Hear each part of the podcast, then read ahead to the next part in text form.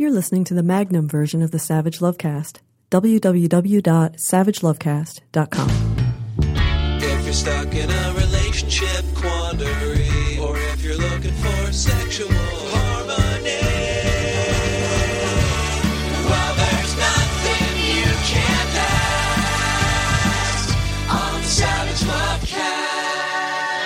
Hi, I'm Brian Safi. And I'm Erin Gibson, and we're so excited to be filling in for Dan Savage this week. If you don't know who we are, we host the Throwing Shade podcast on Maximum Fun dot org. And what we do is we take an issue that affects ladies. And gays. And we treat them with much less respect than they deserve. And Dan so graciously asked us to do the opening of the Savage Lovecast this week, so we're thrilled to do it. And if you hadn't heard, if you hadn't heard the word, Barack Obama this week sent out a love letter to all women of the world, a via feminist manifesto via Glamour. Glamour magazine. It'll be in the September issue, which what could be more glamorous than saying that? Nothing. Full Anna Wintour moment. That's all. Different magazine, but same idea. No, I know, but there was a documentary called The September Issue about all the inner workings of Anna Wintour's office. I know about it. Yeah. I wrote it. She's the only... Oh, you did? Yeah. It was scripted? Yeah, it was all scripted. All oh, I those, could have sworn it was a documentary. Grace, Anna, they're all phenomenal actresses. Uh, they must be. Yeah, but so Barack Obama wrote this incredible essay, really a he for she essay. Yeah. Prom- H- hashtag yes, all women. B- pretty much. Um, and said some some really cool things about, about feminism and about equality Uh, for women, and so you should read the whole thing. But I, I mean, we're, we'd like to break down kind of the the highlights of it. Can I just say quickly? Yes. I did. Is everyone fully appreciative of what we've had the, the past eight no, years? It's like anything. Now that he's about to be gone, everyone's like, "No, no, no, no, no! It's been so good. You it's can't been, leave." And I know that I think for a lot of people, they felt that it started off sort of slowly, but man, has it picked up. And you look at Barack and Michelle Obama, and honestly, like, I feel like do, I really hope we know how lucky we've had it. So smart, so beautiful, so funny, so sexy, so glamorous. That picture of them, the Trudeaus. Didn't oh. you want in on that? I've never, I've, look, to each his own. I've never wanted to be in a foursome with, with, political royalty until that moment right there. one hundred percent. Although it would have been a five-some. So you would have had to kick someone out for it to be I, a no, I, that, no, I I watch them have sex, but I just jerk oh, off on the side. Fair. That's my idea of a foursome. Fair. So um, he says a couple of things. He starts off by by by uh, basically saying, like, you know, we – I think this is a, an important way to start out. Like, it's very easy to start complaining about all the things that are wrong right yes. now. And there are a lot of things wrong in a lot of areas uh, – F- feminism being only one of them. Yeah. But the idea. Another being that my shoe size is, I'm at a half size right now. Oh, and one foot? And so if you're buying, yeah. So if you're buying, sh- you know, in other words, like they still, we still haven't figured out shoes.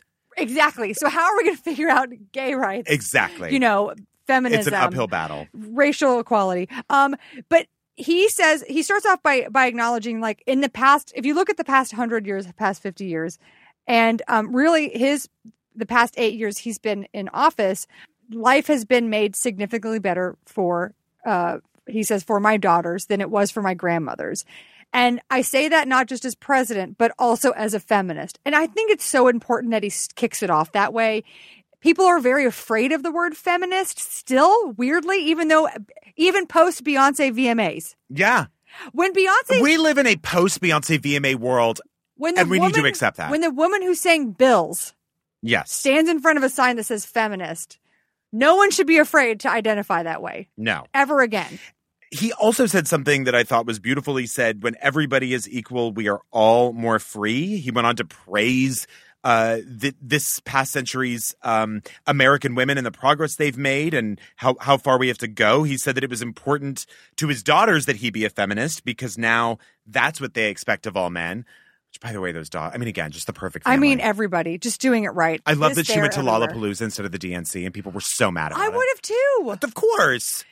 Um, her dad's her dad's out. You know what I mean? Yeah. I also think it's a, uh, there's another thing he said about how important it is to acknowledge how far we've come. Mm-hmm. Because if we don't talk about all the progress we've made, if we only think about the stuff that is wrong, it is a complete disservice to anyone who spent their lives fighting for the for for equality. A hundred percent. Hundreds of women have go- come, died, put their sashes on, yeah. said, I want to vote. Exactly. It, we can't think about the sash ladies. No. I mean, we can't forget the sash ladies. No. And I know they're called suffragettes, but I call them sash ladies. Absolutely. Because I think it's more respectful. A hundred percent. That is when wearing a sash was considered progressive. It is absolutely not. It's lost. Now it's bride. It's bridesmaids, it's penis straws. That's the only. It's, that's it. He said, we need to keep changing the attitudes that raises our girls to be demure and our boys to be assertive, that criticizes our daughters for speaking out and our sons for shedding a tear. We need to keep changing Changing the attitude that punishes women for their sexuality and rewards men for theirs. I agree. And by the way, bringing men into this issue, because, I mean, he needed, I think he said it up top, I think subtly, and then said it basically flat out, is that it's not just how women fight for their rights. It's a, it's about how people help them fight for their rights. And also, let's look at the way boys are treated, too.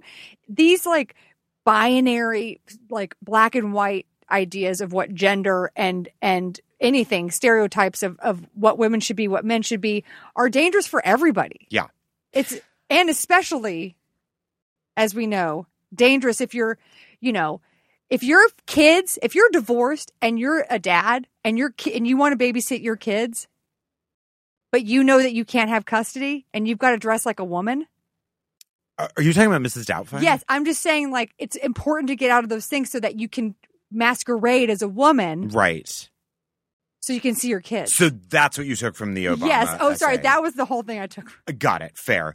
Can we talk about the major disappointment this week? Well, and w- what bad timing. The Sarah Jessica Parker interview and Marie Claire. So Sarah Another Jessica ladies Parker. Another ladies magazine that's like not calling her out on this. Sarah Jessica Parker, Sex and the City, upcoming divorce. The, by the way, I didn't. The show, the show, the show, the show, the show.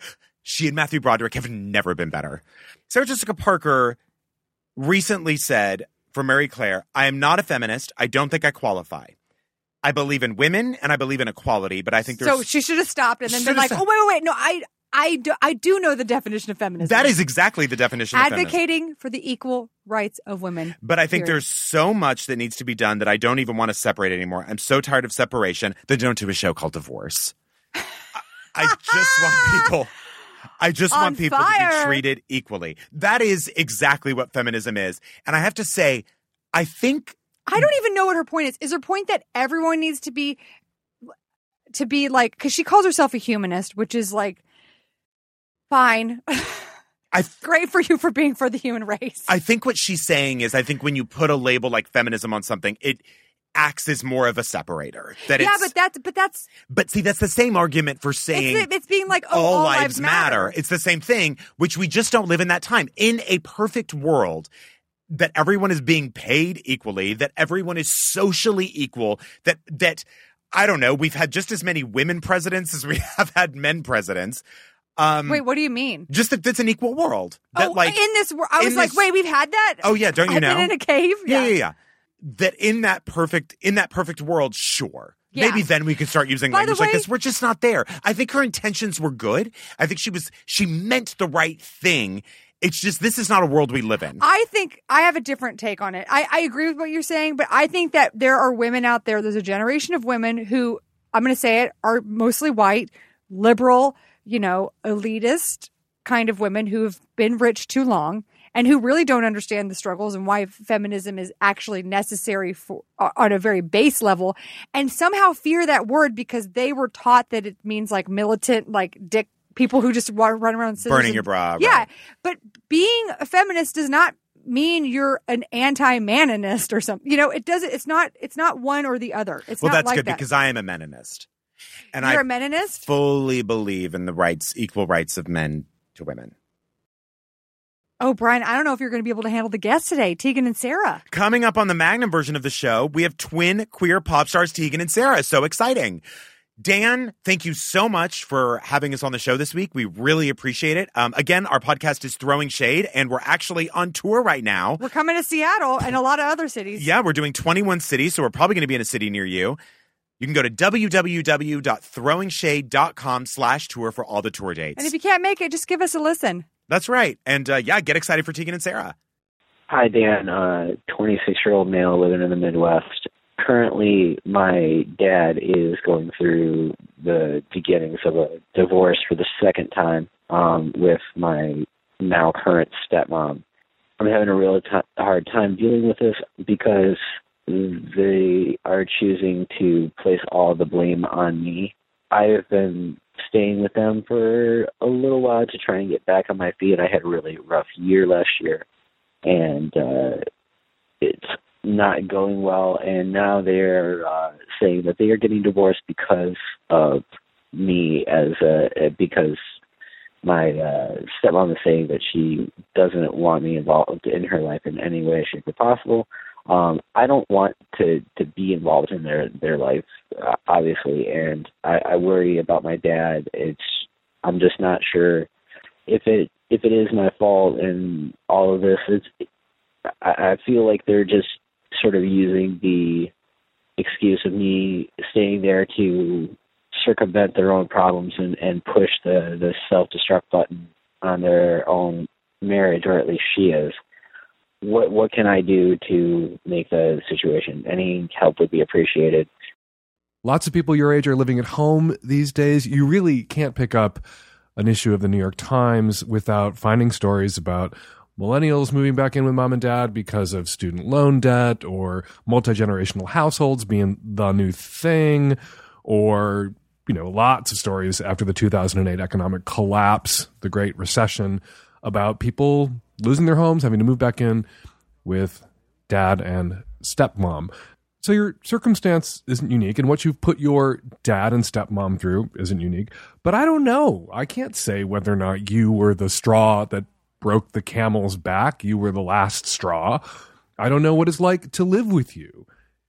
I don't know how long your stepmother had your father all to herself. Maybe realizing that dad came bundled with responsibilities to an adult child was too much for her, and she had to pull the ripcord. And it is slightly or partly about you, but in a way also about her and what she's willing to endure or put up with or shoulder, the responsibility she's willing to shoulder to be with your dad. And maybe she didn't sign up for kids, even adult kids, living in the house. And this is one of the reasons she wants to go, and maybe a good reason why she is the wrong wife, second or third, for your father. And so it is for the best that their marriage might be ending.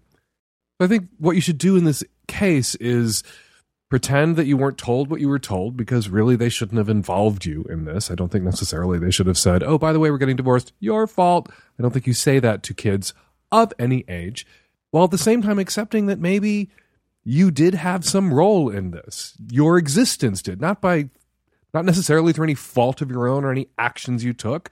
You were in a tough spot. Your dad helped you out. Your stepmom, not down.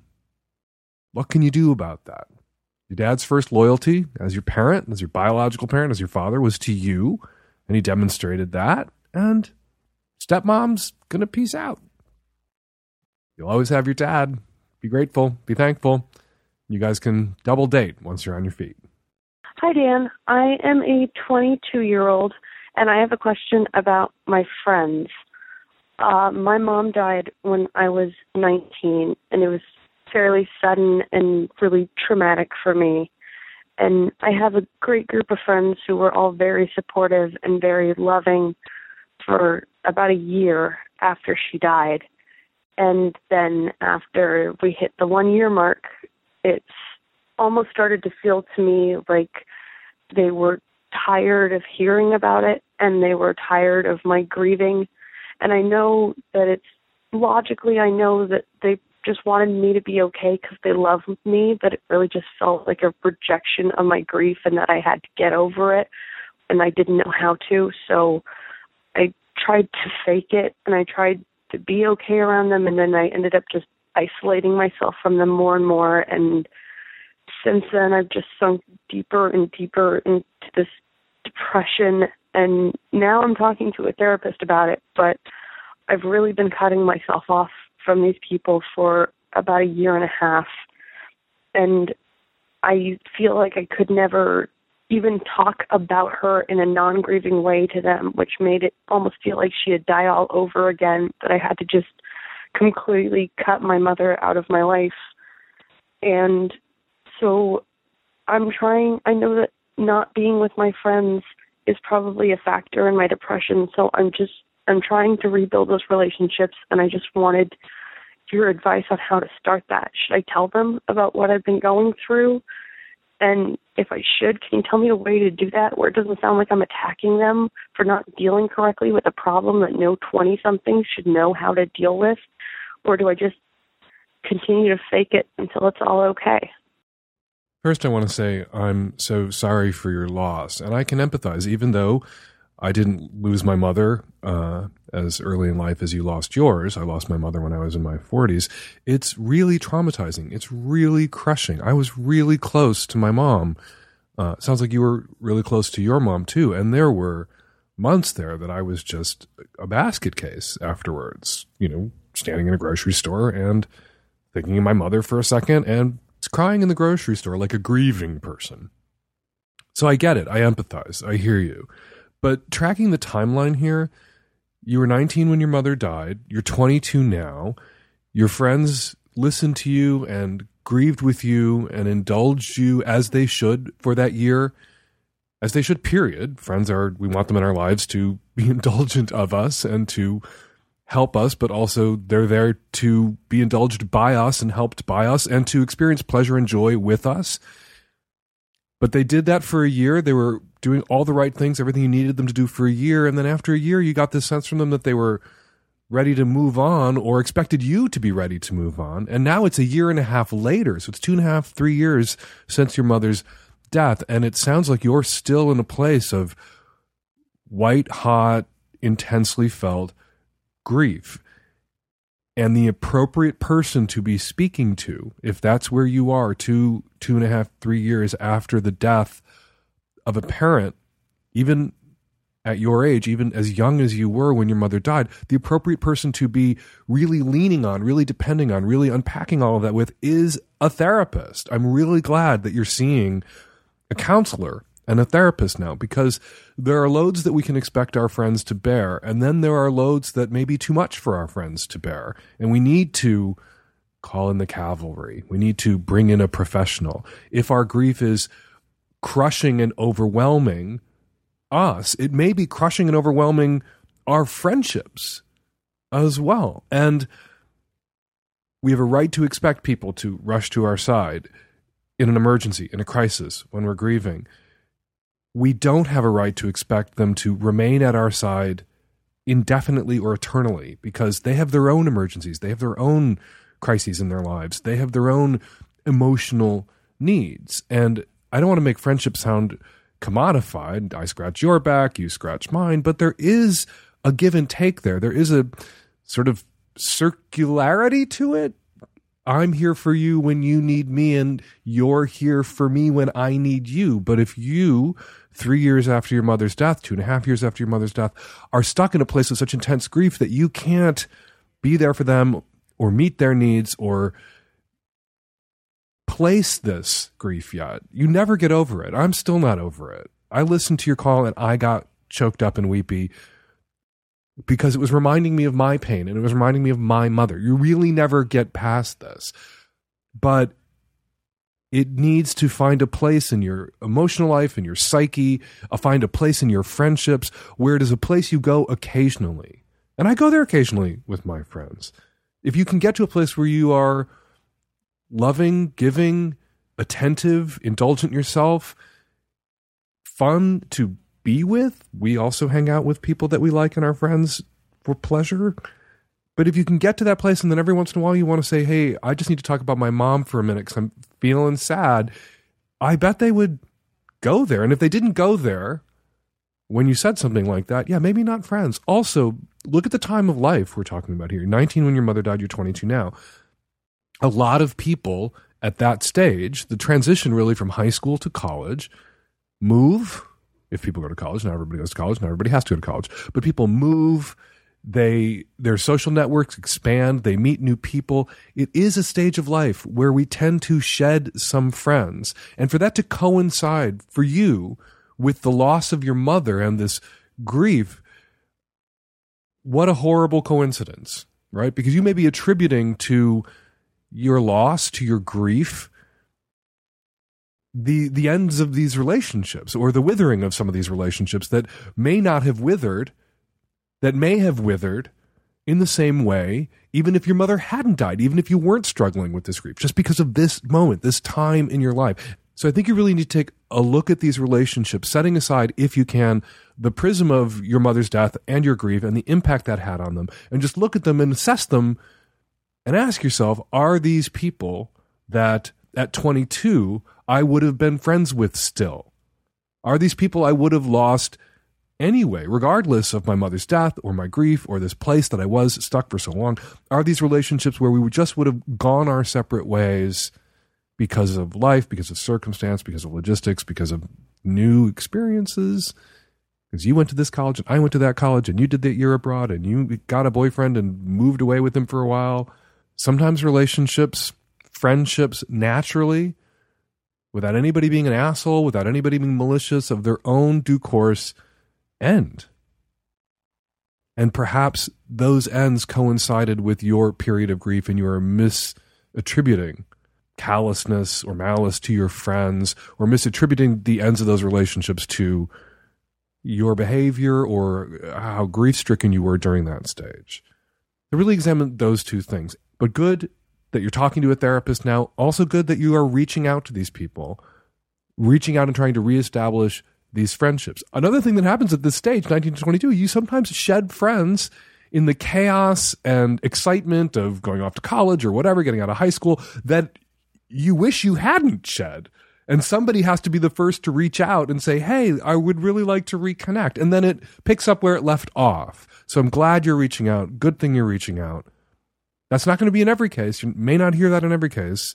You're unlikely to hear, fuck you, I wish you hadn't called, but not in every case when you attempt to reconnect with someone is that connection going to return. But you can make an effort. You can also make new friends. You can form new relationships.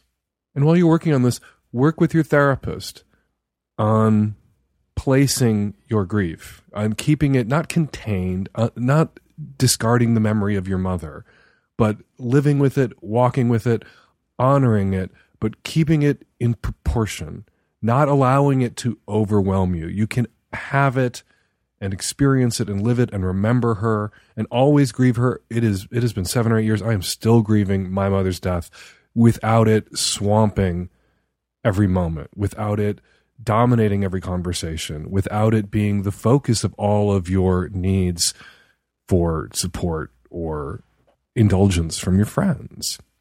And that may require a bit of an effort on your part. That may require a little faking it till you make it. And that's not necessarily, that whole fake it till you make it thing, it has a bad rap because we don't like to think of ourselves as fake. And accusing someone of faking it isn't exactly a compliment, but sometimes going through the motions, pretending you're okay with something, helps you get to that place where you are okay with it. Not okay with your mother's death. You will never be okay with your mother's death. That's not what I mean. I mean to that place where you are centered and have achieved a balance and are at peace with mortality, which is shitty and unfair. Mortality sucks. It's for the birds. But we have to, over the course of our lives, reconcile ourselves to that. Hey, Dan. Um, I'm a caller from the East Coast, twenty-two-year-old male, bisexual. So I've been in a relationship for the past few months, about four months now, and my girlfriend, she keeps getting ridiculously drunk and losing control of her mouth in a way where she'll just say things that are just totally off color. And even though, like, we'll have a talk when she's in these states of mind, Um, she doesn't remember it the next day. She doesn't remember the talk. She doesn't remember what she said or anything she did. So, um, I mean, we talk in the sober state of mind the next day, and this has happened four times now, four separate times, you know. And so, um, I mean, everything else aside from this is great. Sex is great. Uh, we click really well. We're both really into music and um, want to pursue music careers together. She's a teacher. She's a wonderful person. This, this doesn't take away from her being a fantastic person in any way. It's just this one thing that I... it fucks me up because how can someone tell you that they love you so much and then treat you like shit, you know, and put them willingly put themselves in these state of minds, and then, you know, think that they can say, oh, I was drunk, it won't happen again, and then it does. Don't hang out with your girlfriend when she gets drunk, period, the end. You know when she's reaching that tipping point. You know when it's gone from a couple of drinks and a buzz to that place where she's not going to remember what she said, or she's going to use how drunk she is as an excuse to say things that she wouldn't say sober and be mean and vicious and treat you like shit in front of people. Remove yourself from those situations. Tell her the next time you have a conversation, the next time it happens is the last time it happens. Tell her this happened again. You said this, you said that, you don't remember. You apologize. You say it won't happen again. The next time you drink, it happens. Or usually when you drink, it happens. You say it won't happen again, but it keeps happening again. So here's the new deal. The new deal is when you are getting to that point where I think this is about to happen, that's the end of the evening for me. I'm out. And go. Mean it and go. And she can stay wherever it is you guys are, at the party, at the bar, with other friends. She can stay. Or she can leave with you. Maybe not go over the drunken falls into shit-talking bay, but go. You don't have to be there. You don't have to be her punching bag when she's drunk. Dan, I have probably the worst taste in women. I don't always know that I'm doing it wrong, though. I either pick clones of my narcissistic mother, or I pick women that seem amazing, and then they just turn into monsters. And I try my best to be honest and righteous and G G G and just do everything I can for them, you know, because I want it to work and I want to be a good partner. And I realize that the, the common denominator is me. So I'm doing everything I can to try to, like, fix me and be good. And, but it always goes to shit. And I just don't know what to do. And I'm at a point right now after my last breakup where my girlfriend broke into my Facebook account and posted a bunch of stuff on there. And all my friends and family, you know, saw it, obviously. And I'm completely humiliated and ashamed. I, I'm honestly thinking about just giving up. Just giving up women altogether and just working and working out and seeing sex workers if I need release. I mean, I make good money. I'm not a bad-looking guy. I am in pretty good shape. I feel like I shouldn't be having this much trouble. I was calling because I wanted to ask, how many shitty relationships are we talking about here, and how old are you? Well, I'm thirty-seven, mm-hmm. and gosh, I think they've all been shitty if I think about it. Uh, well, you, you used the so, phrase common denominator to describe yourself, which means you are an attentive listener of the Savage Lovecast, because I say that all the time. When people call and they say, every relationship I've ever been in has been awful, I'm like, hey, you're the common denominator, right? So you're familiar with that phrase. You must be then familiar with every relationship you're ever going to be in is going to fail until one doesn't. Exactly. Which yeah. means, and, and I get that. That it's not unheard of for somebody to have a string of bad or failed relationships. And when a relationship, quote unquote, fails, and not every relationship that ends is necessarily a failure, also something else I like to unpack. But when a relationship ends, sometimes there's hurt feelings, sometimes there's recrimination, sometimes there's accusations and anger. And it can end up feeling like, oh my God, I'm terrible at this relationship, and everyone I'm in a relationship with is a monster. Hopefully not every woman you've ever dated or broken up with has gone to the lengths the last one did and broken into your Facebook or something similar and attempted to ruin or humiliate you. Uh, well, I will say, you know, there's been a common string of um, violation of privacy. Mm-hmm. Uh, that's something that has happened pretty consistently. And so I... Like somebody digging through your email, digging through your phone, digging through your online stuff? Looking at my journal, like, are you all giving, that stuff. Are you giving somebody cause to be concerned, or are you just dating a string of paranoids? And sometimes that happens. Sometimes we pull the short straw again and again, and sometimes it feels like we pulled the same short straw again and again. But I think it's a little bit of both, to be quite honest. I'm sure, like... I have, uh, like, I'm not the best looking guy in the world, and I'm not, like, I don't make the most money in the world, but I make a little bit of money, and I'm a little bit attractive. And okay. so I... We should all be so lucky. And so, and I don't, um, I don't know how to put this, but like, I don't, uh, I don't really hold a lot of stock in attractiveness when it comes to my partners. Um, and so I guess some folks would say I tend to date down. I don't really feel like that. I just feel that I, I don't know how to put it, but like, I place more stock in, you know, how the person treats me. Their character. Um, which is what, yeah, their which character. Is what everybody says that they want. Okay. But, right. But maybe this and, can induce a little paranoia on the part of the women you're dating. If they're rattling around going, he could do so much better than me. Why is he with me? This tends to be the common, the, the common, uh, uh, uh, comment that I get from them all. Why are you with me? And you could do so much better. And this is like yada, a, yada, yada. And this is a two-edged sword, because what people say is they want men, or they want everybody to be more like you, willing to see past the superficial and date somebody for who they are as a person on the inside. And on the other hand, some people date down because then they're in the power position. Because then there's this dynamic in the relationship where they know you could do better, and you know they know that you could do better, and it can be a way that someone attempts to control the other person. I'm the hotter one. I'm the one who makes more money. My way or the highway, because you're not going to get somebody better looking than me. You're not going to get somebody better off than me. So what I want, what I say goes. But it doesn't sound like you're doing that part of it. No, I'm not doing that part of it, but I am doing the safe, like, this is a safe person. I can admit that. A safe person. How do you mean? Well, like you said, I am perhaps a little bit better looking than you. I perhaps make a little bit more money than you.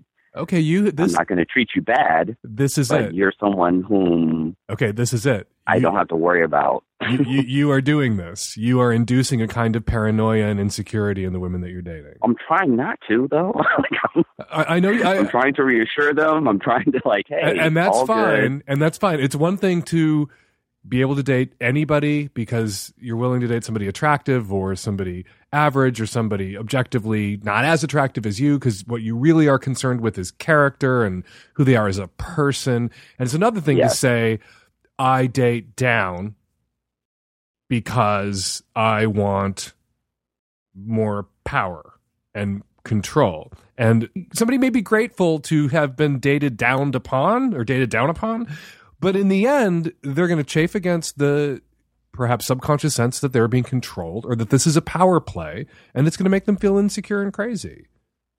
And well, maybe act not. crazy. I don't want to say you're the author of this, because you would expect somebody would be happy to have you, but if you're attempting to manipulate them because they ought to be happy to have you, people rebel against that kind of ma- manipulation. People lash out.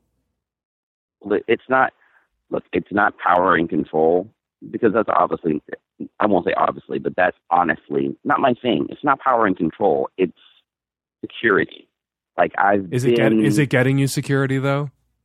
Well, there you go. No, no, it's not. Whatever you're doing, you know, if this is a pattern, it, it's one thing to take an honest look at, you know, what you've been doing and what you've been getting as a result and kind of relationships you've been having, and really take an honest look at it, really unpack it, maybe with some friends who watch the whole thing unfold and go, okay, that was just, I rolled the dice three times and it came up snake t- snake eyes three times in a row. Rare, but that fucking can happen. But it's another thing to look at that and think, all right, I keep doing X, Y, and Z and I keep getting shit, shit, and shit for it. So maybe X, Y, and Z is the wrong strategy, and you should stop intentionally going out there implicitly, if not explicitly, nagging women in a way. I hate to use that pickup artist lingo, but if there's some I undercurrent, hate I hate it too. That's why I never talk about that pickup artist shit on the show or in the in my column. I, I just fucking hate it, and I don't want to give it any more gas. It seems to be dying off. I don't want to like reinflate it. But if women are getting this sense that one of the reasons you've picked them, like you picked your other girlfriends, is because they are inadequate or should be grateful to have you because you're slumming every time you throw your dick in them. People are going to, people are God. Like in the long run, that's going to make somebody in the, that would make me crazy. There needs to be a kind of not complete equality or basic equality. And sometimes inequalities can be stabilizing. I look at my own relationship. Terry's a lot hotter than me. I make more money than he does. Those are kind of two stabilizing influences. There are times I look at him and think, I couldn't do better. And there are times I think he must look at me and think, he pays the bills. And those get us through the like get us through the fights, the breakup level fights. Like, I'm not going to break up with him. I can't do better than him. And he looks at me and goes, well, I'm not going to break up with him because I don't want to live on the street or whatever it might be. Right? So that, I'm not saying that people have to have equal incomes, equal levels of attractiveness, equal levels of everything, but there needs to be Some, some level of inequality on both sides. Some each person needs to bring something to the table that the other doesn't, or the other brings less of, and that can be stabilizing. But if you're just, you make less money than me, you're not as hot as me, you're not th- as this as me, you're not as that as me, I'm going to date you because where are you going to go? You know where they're going to go? They're going to go nuts is where they're going to go. So you can find somebody who's got a great character. Maybe she should make more money than you do. Or you can find somebody who's hot. Maybe she makes less money than you do. You can find some, like find somebody who brings a variety of things to the table where they got some shit going on that you don't, and you got some shit going on that they don't, and you, what's that hoary old phrase they used to use in marriage land? You complete each other. You complement each other. It doesn't sound oh, like you're dating women where, it doesn't sound like you're dating women where you complement each other. It sounds like you're dating women that you're selecting who should just l- live in eternal, an eternal state of gratitude to you for condescending to fuck them. Like people, that'll make somebody crazy. Oh. That'll, that'll make, that'll push somebody over the edge. Somebody will then retaliate because against you, like those, that woman, I'm not blaming you. People shouldn't go on people's Facebook profiles and try to fuck up their relationships with family and friends and colleagues. That's shitty and uncalled for. People shouldn't snoop, although asterisk, sometimes snooping retroactively is permissible depending on what you found out while you were snooping. And be careful when you snoop. You might find out things you can never unknow that you didn't need to know, maybe don't want to know.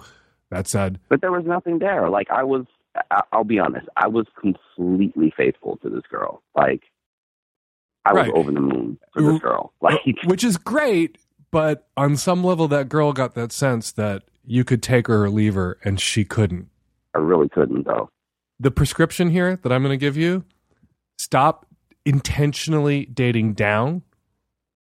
That doesn't mean, like, go hit on Donald Trump's ex-wife or whatever. It doesn't, that doesn't mean pursue women. Not my type. It doesn't mean, like, go after a Kardashian, like... Date women who are interested in you and you're interested in them. Stop dating down intentionally. Stop finding, stop targeting women who you feel should be grateful to have you as if that's a stabilizing influence, because you now know that it isn't, that it's a destabilizing thing to to to, to select women with the, that criteria. And to also tell yourself every relationship fails until one doesn't. Maybe you just drew some short straws. You're going to change your approach a little bit, but you're not going to live in despair, cut off your dick, only go see sex workers, give up on relationships. You're going to approach them a little differently and see if you don't get a slightly different outcome. Okay? God, that is terrifying, but okay.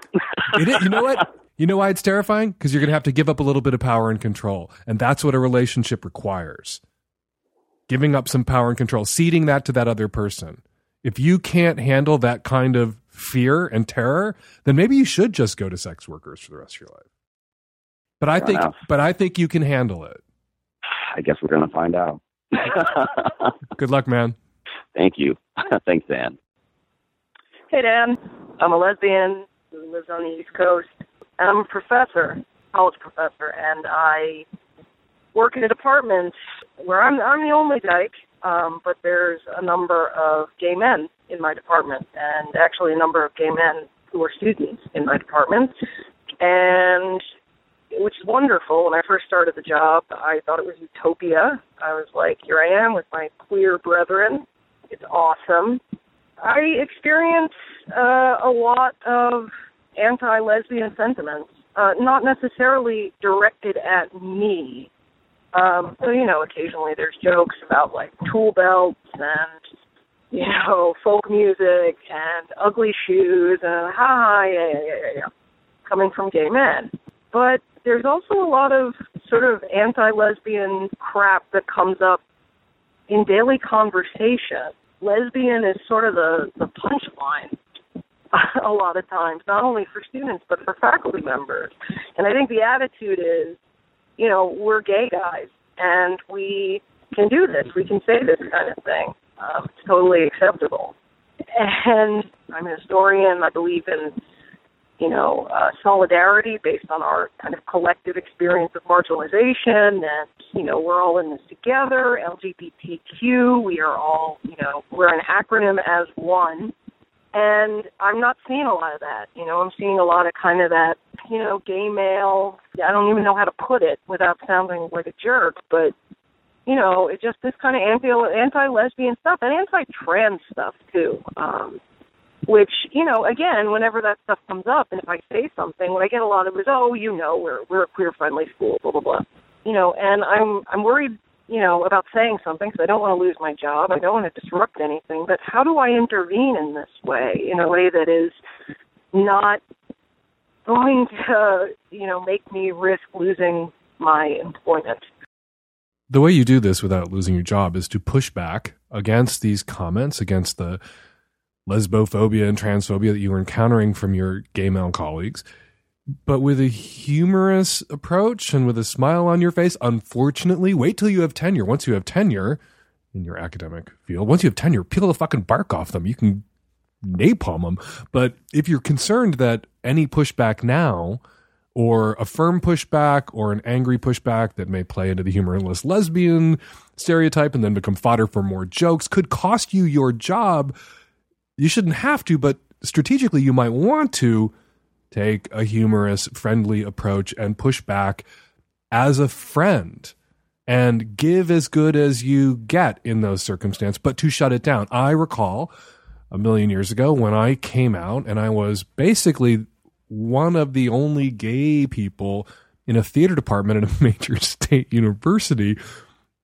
That's how late people used to come out. This coming out middle school shit didn't happen when I was coming out. People came out late in college or after college.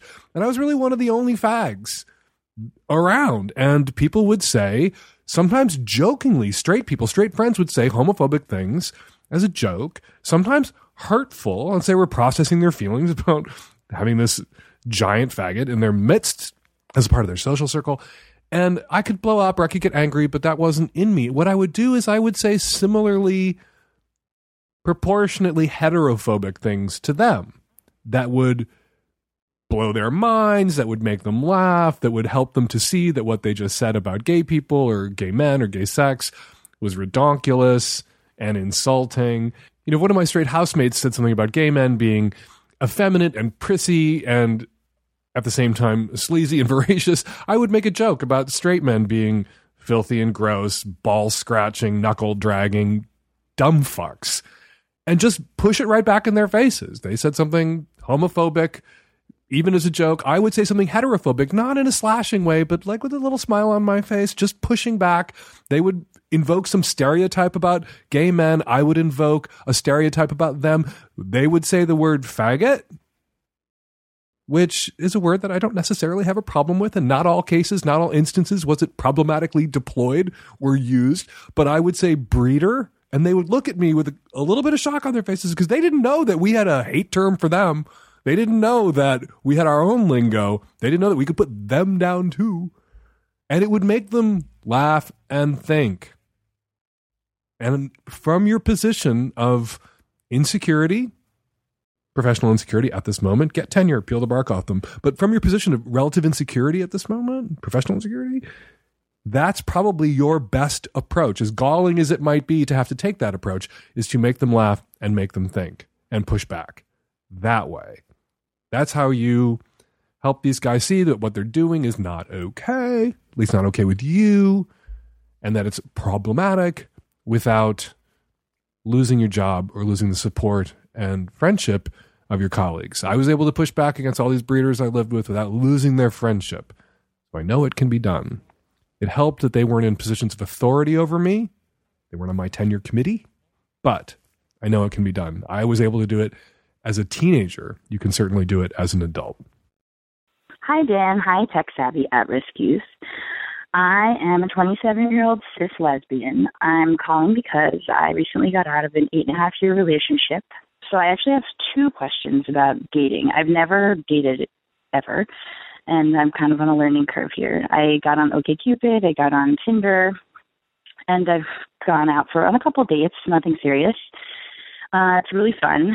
Do you think these days monogamy is considered a discussion? I mean, is non-monogamy the default? Do I have to tell someone the first or second time I see them, like, hey, by the way, I went out on four other dates this week with other people? I'm probably not in that particular phrasing, but is that something that I should be upfront about? So that's my first question. And my second question is, I have been playing in a kind of queer band for about six years, and we're definitely not famous or anything, but we do have a following in certain queer circles in the area where I live, and I've already gotten a couple messages on OkCupid from people who know me from my music first. And um, I specifically got one from this kind of younger person who I don't really feel comfortable carrying on a sort of flirtation with, because she's definitely too young for me, and um, she kind of approached me in a very fangirly way, which is very flattering and very sweet, but not what I'm looking for in someone who I want to date necessarily or, you know, have sex with. And there's a very solid chance that I'm going to run into this person in the future, so I don't really want to ghost her, which I have learned is like a kind of a thing that people do, because she might come to a show and be like, what the hell were you thinking? I thought, you know, we had a little repartee going, um, but I don't really want to be a jerk who says, oh, I'm not interested in you. I'm trying to figure out how to sort of balance this public persona of like a person in a band who people like, hopefully, um, versus sort of this person who's trying to date and to get out into the world, which I am both the people, obviously, and I'm not sure what to do. Joining me by phone to help field this question, Tegan and Sara. They're a Canadian pop duo. They're identical twin sisters. They're multi-instrumentalists that write insanely catchy pop songs, and they're both queer. Their current release is Love You to Death, which came out in June and has been playing in my house nonstop because my husband and I are huge fans since then. And their three-month North American tour starts in September. So let's just get right to this. Balancing public persona of a person in a band versus person trying to date. Sara, how do you do that? Well, I've, I have been off the dating market for a while, so I will, I want to just say that I haven't ever used any of the dating uh, apps or websites that so many people use, but I've been, uh, I've been around enough people, good friends, my mother, Uh, who have used the apps uh, successfully, and I sort of envy them because I I sort of have this like secret desire. Now, I'm totally happy in my relationship, but I do sort of like have this uh, fantasy that I get to be on those apps and I'd be really good at it. Like I, I feel like I will. It's like a it's like a horrible narcissism. Like creating, I missed out on that whole opportunity to like create a profile and showcase like how Uh, desirable I am, both intellectually, you know, and physically. So I actually think the dating apps are amazing, and I feel very transparent and excited to like show off who I am on a regular basis. So I feel like it would be, um, yeah, I think they're, I think they're so amazing. I love them. But even if you haven't been on dating apps, you must have had to handle the approached in a fangirl way by a fangirl with a crush who dating apps, no yeah. dating apps would like to get with you. And how do you shut that down? If indeed you're in a relationship, you want to shut that down, you need to shut that down. How do you handle that gracefully? Well, when I was on the market and dating, I, I sort of recognized really quickly that I'm the type of person who doesn't like it when people pursue me. I mean, that's a big part of whatever my attraction M O is, is that I actually like to, I like to pursue and usually be rejected. That's kind of like my unhealthy Uh, my unhealthy thing. But it's funny because I actually feel like our fans are very respectful, and, and it and it hasn't happened so often that I really, like, I never really had to develop any kind of method to, like, you know, shut down, you know, inquiring fans or people who are interested in dating me. But you've never been on a, a dating app as Sara from Tegan and Sara. I mean, would that even be possible? I don't know. I, I will say this. I, I, I have had fans or people inquire about my status and my relationship status, and I've always been very uh, mysterious and sort of polite. Like, I don't like to shut people down or be mean or anything like that, but I've always sort of had an attraction to people who um, I had to pursue, and there's something just inherently that turns me off about like someone who is like already too into me. It makes me feel like I hate myself. When I think of someone liking me too much already, I'm like, oh God, I don't deserve that. You're at a level though where that fangirl fangirling on you, her access to you is probably more limited than uh, the caller and the yeah. access that her fans have to her yeah. right now. Um, any advice for her on how to handle it in a way that doesn't turn somebody who's fangirling into not a fan anymore? You know what's funny well, is I will... It, I was going to say that I feel like it just popped into my head that in two thousand six, I was single. This was Tegan. And I, I, lots of friends of mine were using dating apps and suggested I go on them. And I and I, I was reluctant for the same reason Sarah just said. I don't want to be pursued. But I also was aware that if, even at that point, we were a notable enough band that fans would find me. And, and so I really, I actually feel really bad for the for the caller, because no matter what size band you're in, if, if there's some notoriety around yeah. you or fame around you, it, it would be very difficult. And when I listened to the caller talking about her experience, I felt for her, because the truth is, is that my advice would be that there's probably, uh, there's probably a reason to be made, or, or, or like to say that she shouldn't be using a dating app if she doesn't want fans to find her, or she has to do it anonymously, which of course means she's a weirdo and no one would want to go on a date with her or choose her. So I feel like she might have to get creative. And in two thousand six, that's basically what I had to do. I, I couldn't go on the dating app, so I had to be more creative. So I th- she might she might end up just having to use some sort of alternative method. Like going out and meeting people face to face. I, I actually share your pain in, in, yeah. in some ways, because I've been, I've been with Terry forever, and there were no such things as dating apps when we met. There was no such thing as the internet when we met. And but so, Dan, don't you think if you guys were if you were sadly all of a sudden all all alone and, and you weren't with Terry anymore, though, like, do you feel like you put yourself on an app? I wouldn't. Yeah, I don't think I could. I don't really think I could, but right. But I, but let's hope I'm not without Terry anytime soon. Let's hope that never happens. Yeah, no kidding. Let's go to the next question, or the first question.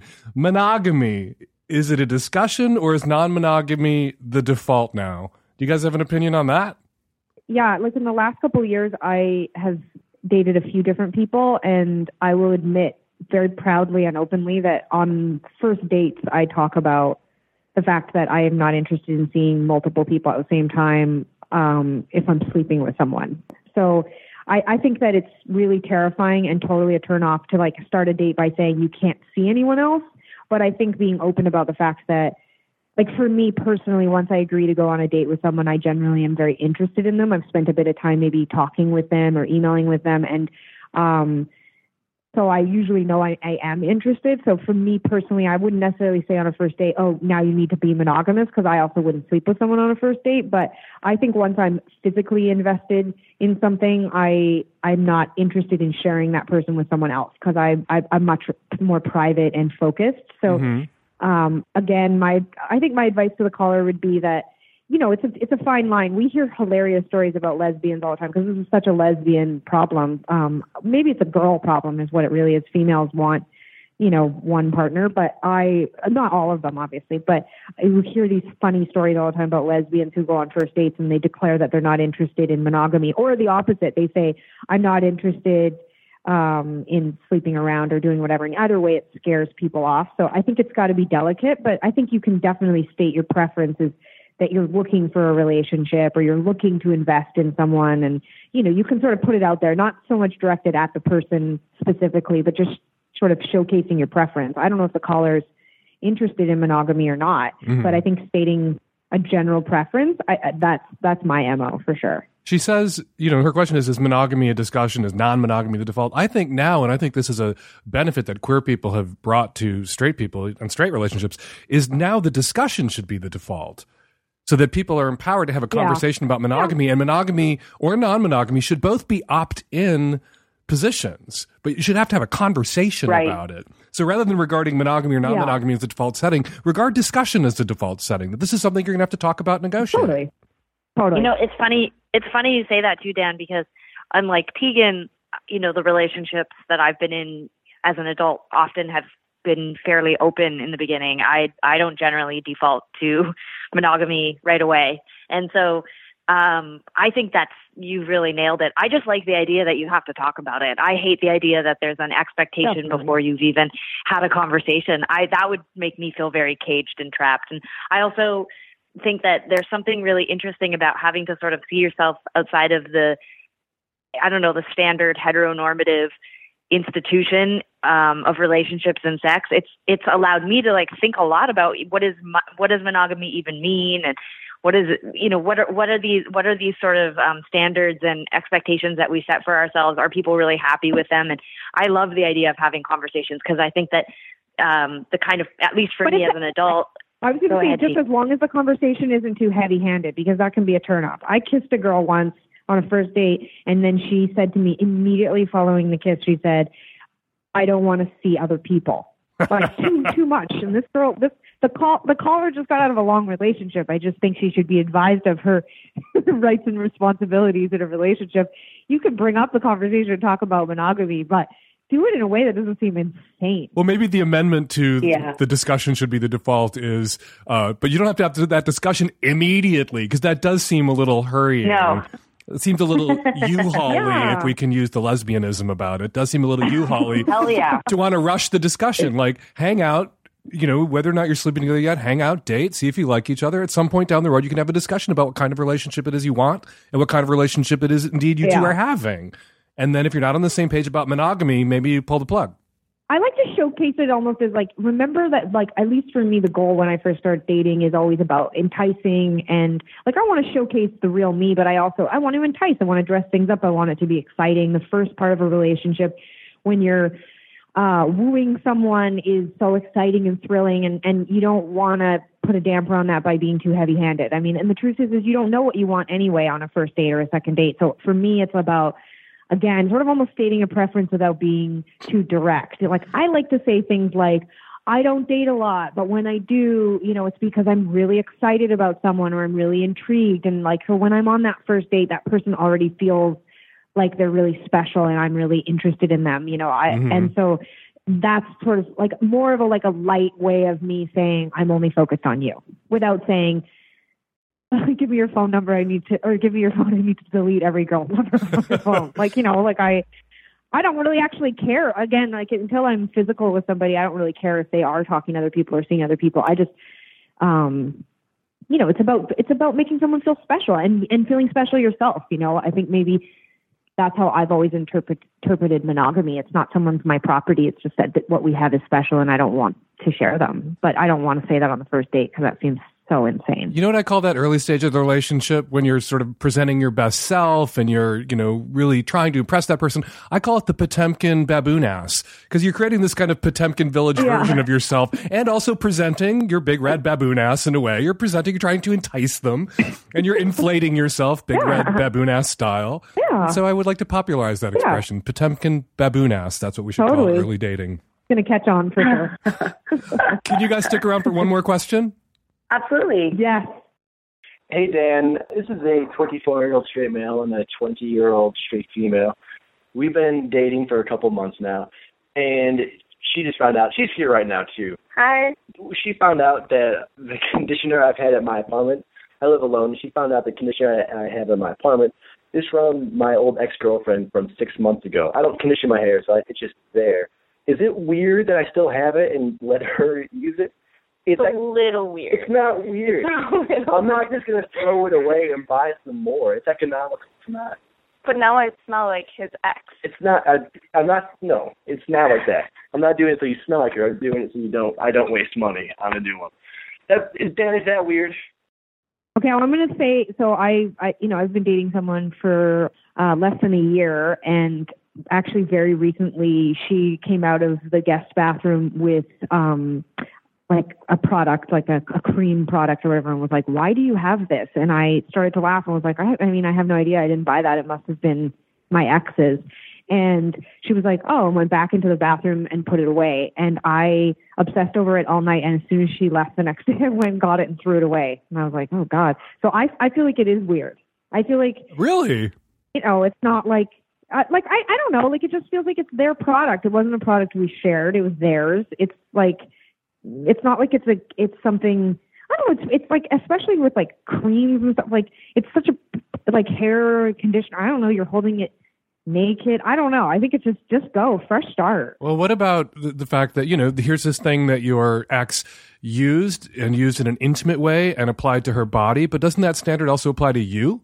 If you're going to get rid of everything that your ex touched in the house, doesn't that include you or us after we break up? Like, you have to discard everything. Oh my God, that's a couch your ex sat on. That's the mattress you fucked your ex on. That's the genitals. You know, that's so funny. Was that the product itself was gross. I was like, ew, it was like, had all these perfumes in it. It wasn't even something I would have. And it, technically it is my guest bathroom. And I should, I feel like the products that are in there reflect me and what my preference is. So if anything, it was just, it just felt, it, it's not something that I think a fight could happen over. Like, for instance, if in that scenario, the person I'm dating had been upset about it and been like, ew, and been upset, I would have been like, that's outrageous. Settle down. You know, like, backtrack, you're being crazy. Um, but I did think later on, I was like, I did want to remove, not, it's not even about removing the person from memory or from your history. It's, it's more just like that. It's a carryover. It would be like if I was wandering around in, you know, their clothes, mm-hmm. like, you know, when you break up, you give your shit back. It's over.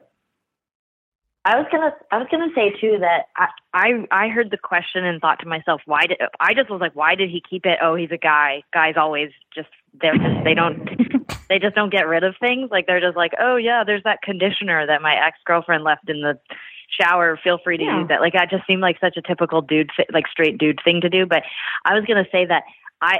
regardless of exes, I'm just so specific about the kinds of products that I use. And I always date women who seem very specific. Like, my girlfriend and I have never shared shampoo or conditioner. Like, we have very different hair and we have very different hair care needs. So for me, it's more just like the personal thing. Like, I'm like, if this girl is weirded out by it, why doesn't she throw it away? Like, what are they, twelve? Like, get new conditioner. Just throw it away. Who cares? I think the key though, uh, as you pointed out, um, I think Sarah pointed out that if the person had been upset about it, if the woman you were with now had been upset about finding your ex's product in the house, that would have been a red flag and a bad sign. Because then that person would be going through your phone oh, yeah. and two months, making sure you deleted all photographs of your ex and blowing up and trying to control you and edit your history. But this, in this case, like, they're yeah. both laughing and joking about it. Obviously, this is like yeah. a non-problem yeah. problem. So there's no red flags here in the girlfriend's yeah. reaction. But maybe I will concede the point. Maybe, you know, I'm a guy. I would have left the shampoo conditioner there for eternity. Maybe I will concede the point, and it should be it should be got rid of. Tegan and Sarah, thank you guys so much for jumping on the phone, and congratulations on the new. What do they call them these days? I'm so old. Not C D, not album. Yeah. Love you. We to- don't know either. A bunch of We're- songs that stream. A bunch of songs that stream. Love you to death. Everyone should get it and listen to it. Um, literally, as I was uh, coming to work today, Terry was singing along to Boyfriend.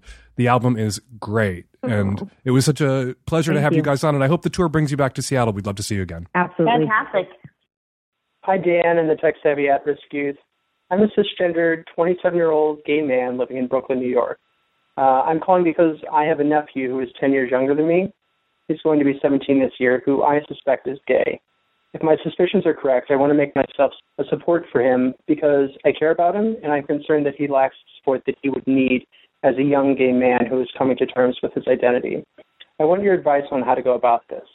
Some other relevant context is that my brother, his dad, and his mom divorced when he was two years old on bad terms.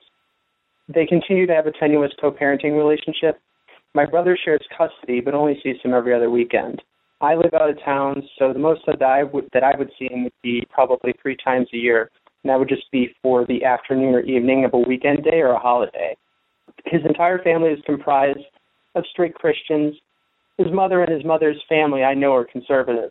At the very least, my sense is that the family lacks the knowledge on how to be supportive of a gay child, and at the worst, I think he is vulnerable to emotional, emotionally violent rejection if he were to come out. I thought I could come out to him and create a space for him to open up and share his feelings, but I hesitate to do so because I don't want his mother to retaliate against my brother. And I also don't know how my nephew would receive it because it's very possible that he doesn't consider us to have a close relationship. Bank shot. Bank shot, come out to this kid. Bank shot, communicate to him that he has a gay uncle who will be there for him. not by addressing it directly. If you go to him and say, hey, I'm gay, just in case you're gay, I wanted you to know I'm gay so that if you're gay, you can come to me about gay stuff, that might drive him deeper into the closet if he's not ready yet to say, I am gay, particularly because he worries about the reaction that he might get from the people that he lives with most of the time, the adult he is most dependent upon, his mother and her relatives. He might double down on the closet. He might panic and then say to you and say to his father that he is not gay and then feel self-conscious about having to walk that back a year from now or two years from now and then wait three or four years to walk that back. So what you do instead is talk to your brother. Hopefully you can talk to your brother about this. And the next time he's at your brother's for the weekend, go have dinner at your brother's.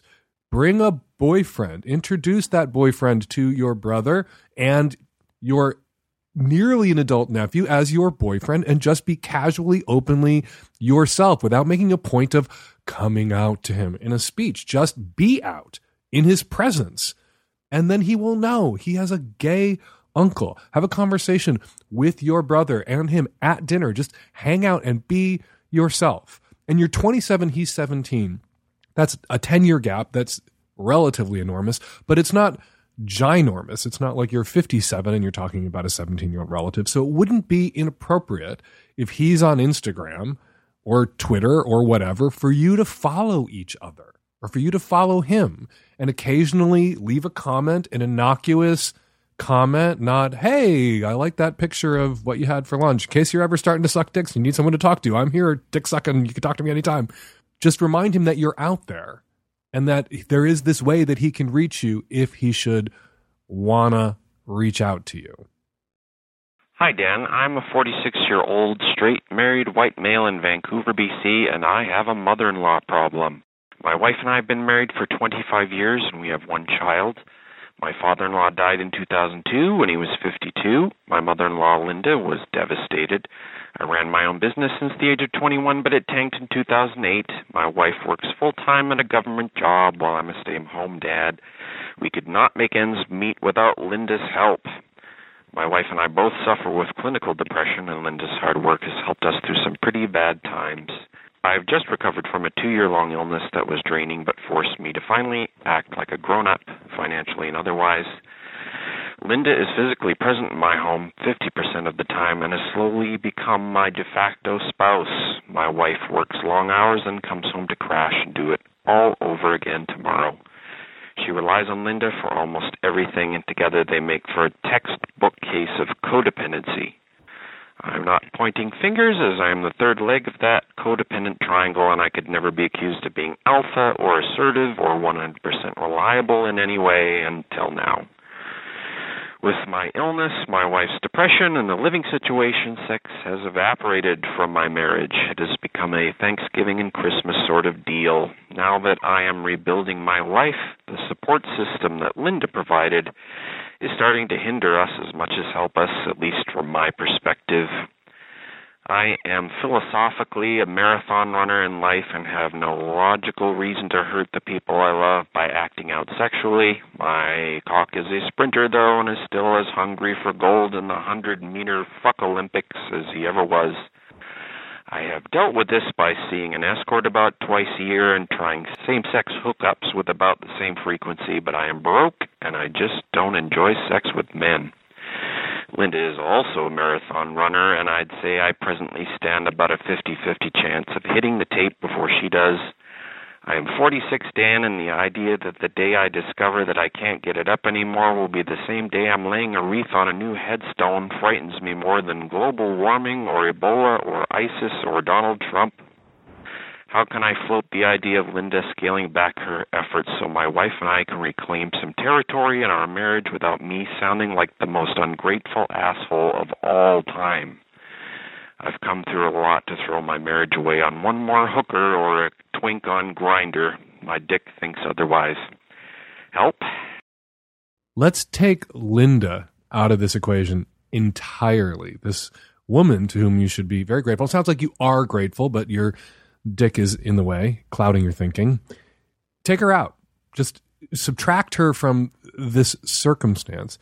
And what are you left with? You're a stay-at-home dad just recovering from a two-year-long illness and not able to work during that time and struggling financially, get on your feet, and your family is struggling financially, and your wife is working a government job and working hard and working long days and coming home and falling into bed and then getting up the next day, as you said, and doing it all over again.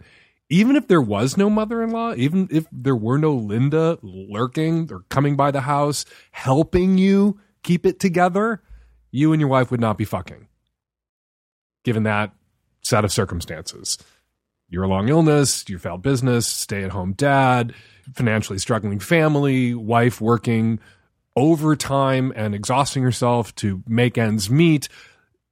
That is a, a scenario that I've heard a million times where there's not a lot of sex going on and there's no mother-in-law. So stop focusing your rage or your anger or stop pinning the blame on blameless, lovable, helpful Linda.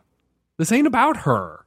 You and your wife need to have a conversation. You need to go to her and say, I miss our sexual connection. I miss sex and I miss you and I miss our sexual connection. And we have got to carve out the time to be intimate. We have got to find the time for us to fuck, for us to, maybe your wife doesn't like it when you put it that crudely. That's how I would say it to my husband. Maybe you would say it a different way. For us to be intimate, for us to make love, whatever it is that she would like to hear or would prefer to hear, whatever phrasing would work better with your wife, put it that way.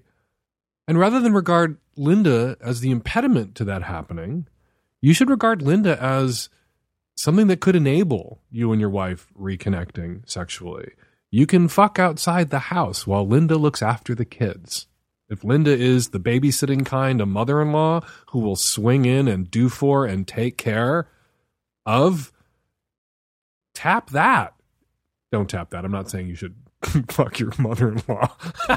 Sometimes I forget that tap that is a, a euphemism for go and fuck that. I meant ask for that. Rely on that. Make use of that. Take advantage, as my mother advised Terry and I to do. Take advantage of that and go to Linda and say, we want to go out and have dinner tonight, me and the wife. Important for us to stay in love. Important for us to get some time alone together, and then don't fucking have dinner. Park the car somewhere and fuck, or go to her office after hours and fuck, or just go somewhere, get a cheap hotel room if you can afford it, and fuck, and then go home. Grab some Arby's on the way home so that technically you did have dinner and you're not going to roll into the house starving. But Linda isn't the problem here. She really isn't. Your exhaustion is the problem. But Linda isn't the problem here. Exhaustion is the problem. And there are other problems that so many other couples and long-term relationships with kids are facing that you two are facing. You have an advantage that other couples in your circumstance do not have, which is this mother-in-law who is helpful, who you should be grateful to for her assistance and her presence. So go to the wife. Talk to the wife. Stop defaulting to sex workers. Stop taking the easy sleazy out of sex workers and twinks on Grindr, and go to your wife and carve out the time. Find the time. Hi, Dan. I'm a tech savvy at risk youth. I'm a twenty-five-year-old woman. I've been in a wonderful relationship with my boyfriend for the last year, and we just recently got engaged. However, four months before I met my boyfriend, so about a year and a half ago now, I met a random guy in a tattoo shop. We went out for dinner. We ended up sleeping together. After that interaction, I felt pretty turned off by him because the sex was really bad, and I broke it off. But a week after our initial hookup, I saw him in the street, and he was a little bit drunk, and he asked me, can you walk me home, which was nearby. Um, in retrospect, I really regret agreeing to walk him home because once we entered Um, his building, he pushed me against the wall and said that he was going to shove his cock into my ass. I was really disgusted and scared, and so I began to cry. I pushed him off of me. I said, I do not want to have sex with you. Um, he laughed at me and ended up punching me in my mouth, and I had to escape from his building. And yeah, so it was a really traumatic um, physical assault by this man that I didn't really know. felt that I was nearly raped. But after this, I just decided to speak to my therapist and to block this guy who did that to me on all social media and let it fade away and try to get over it.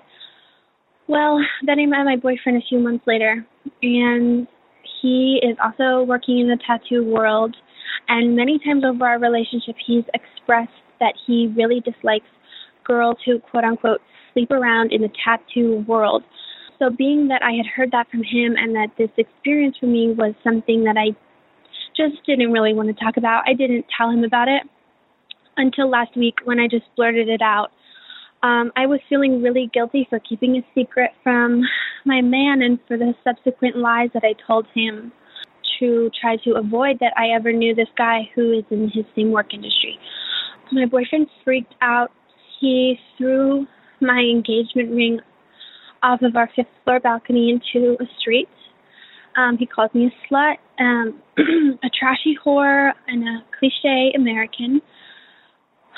So we got in a really big fight.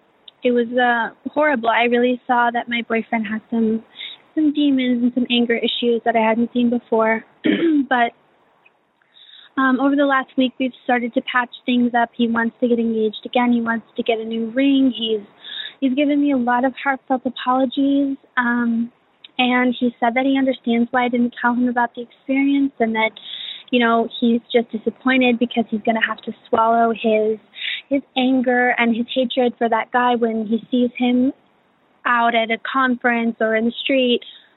And he told me that he just he just feels like I have a bad reputation in his work. I don't know what to do. I don't know if I should get engaged again to my boyfriend. I feel like his response to me was really sexist and really borderline abusive. But I do love him, so I'm really conflicted. I would so appreciate your help.